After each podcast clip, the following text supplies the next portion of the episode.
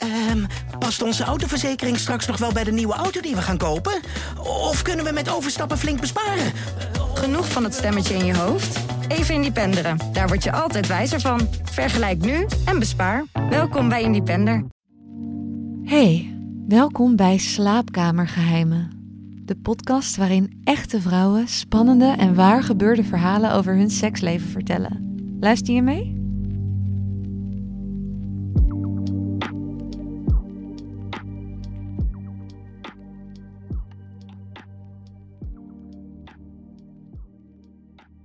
Als meewerkend eigenaar van een escortbureau heb ik elke avond seks.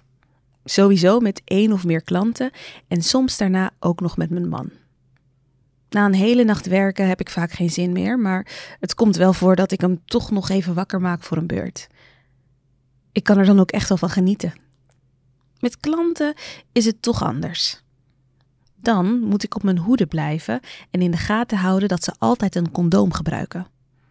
Ze willen me ook vaak vingeren, terwijl ik daar totaal niet van hou. Mijn man houdt wel rekening met wat ik lekker vind. Ik hou erg van vanilleseks. Elkaar lekker knuffelen en aankijken en zo. Ik probeer het dan juist altijd richting doggystyle te krijgen. Met mijn man gaat dat standje echt niet. Hij is daarvoor veel te groot geschapen. Toen ik hem vertelde dat ik dit werk zou gaan doen, vond hij dat heel moeilijk. Maar een echt alternatief was er ook niet. Zijn bouwbedrijf ging failliet en we moesten ons huis toch blijven betalen. Na een heleboel weerstand ging hij overstag. En nu helpt hij mee in de zaak, als chauffeur. We verdienen er veel geld mee waar hij ook van op vakantie kan, dus echt klagen kan hij ook niet. Al vindt hij wel dat er soms te weinig seks voor hem overblijft. Toen we elkaar net leerden kennen, was ik overal voor in. Ik kwam uit een seksloos huwelijk en had echt wat in te halen. Ik nam hem mee naar seksclubs en wilde swingen en zo. Er ging een wereld voor hem open. En tegenwoordig doe ik die dingen vooral nog om hem een plezier te doen. Steeds vaker denk ik: ik kan hier op mijn werk veel geld mee verdienen. Waarom zou ik nu gratis met een vreemde naar bed gaan? Mijn man vindt het jammer hij wil dat soort dingen wel graag doen. En dat snap ik ook wel, dat is nou eenmaal de natuur. Hè? Die mannen hebben seks nodig. Ik zie dat op mijn werk ook. Een groot deel van mijn klanten heeft een relatie. Ze bellen mij omdat hun vrouw ze niet wil pijpen of helemaal geen seks meer wil. Ja, dan gaan ze het buiten de deur zoeken. Zoals een leeuw altijd zal jagen op een zebra, zo is een man nou eenmaal op zoek naar seks. Dat zijn de zekerheden van het leven.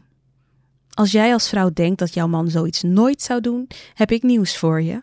Jouw man doet dat ook. Veel mensen denken dat omdat ik seks buiten de deur heb, mijn man dat ook mag. Maar zo werkt het niet. Ik heb seks omdat ik er geld voor krijg. Als hij er geld voor zou krijgen, mag hij het ook met andere vrouwen doen. Dat heeft hij ook wel gedaan, maar het probleem is dat die vrouwen altijd verliefd werden.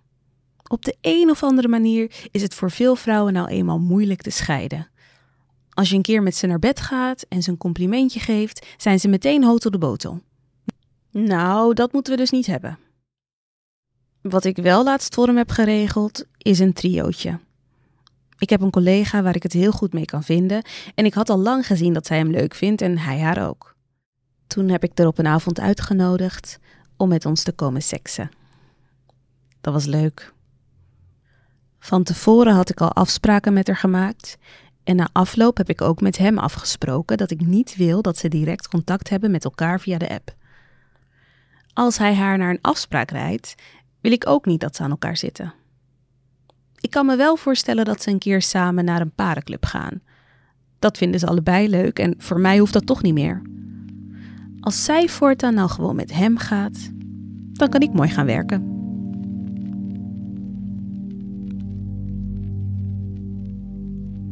Bedankt voor het luisteren. Voor meer verhalen ga je naar libelle.nl/slash slaapkamergeheimen. Heb je zelf een spannend verhaal dat je anoniem wilt delen?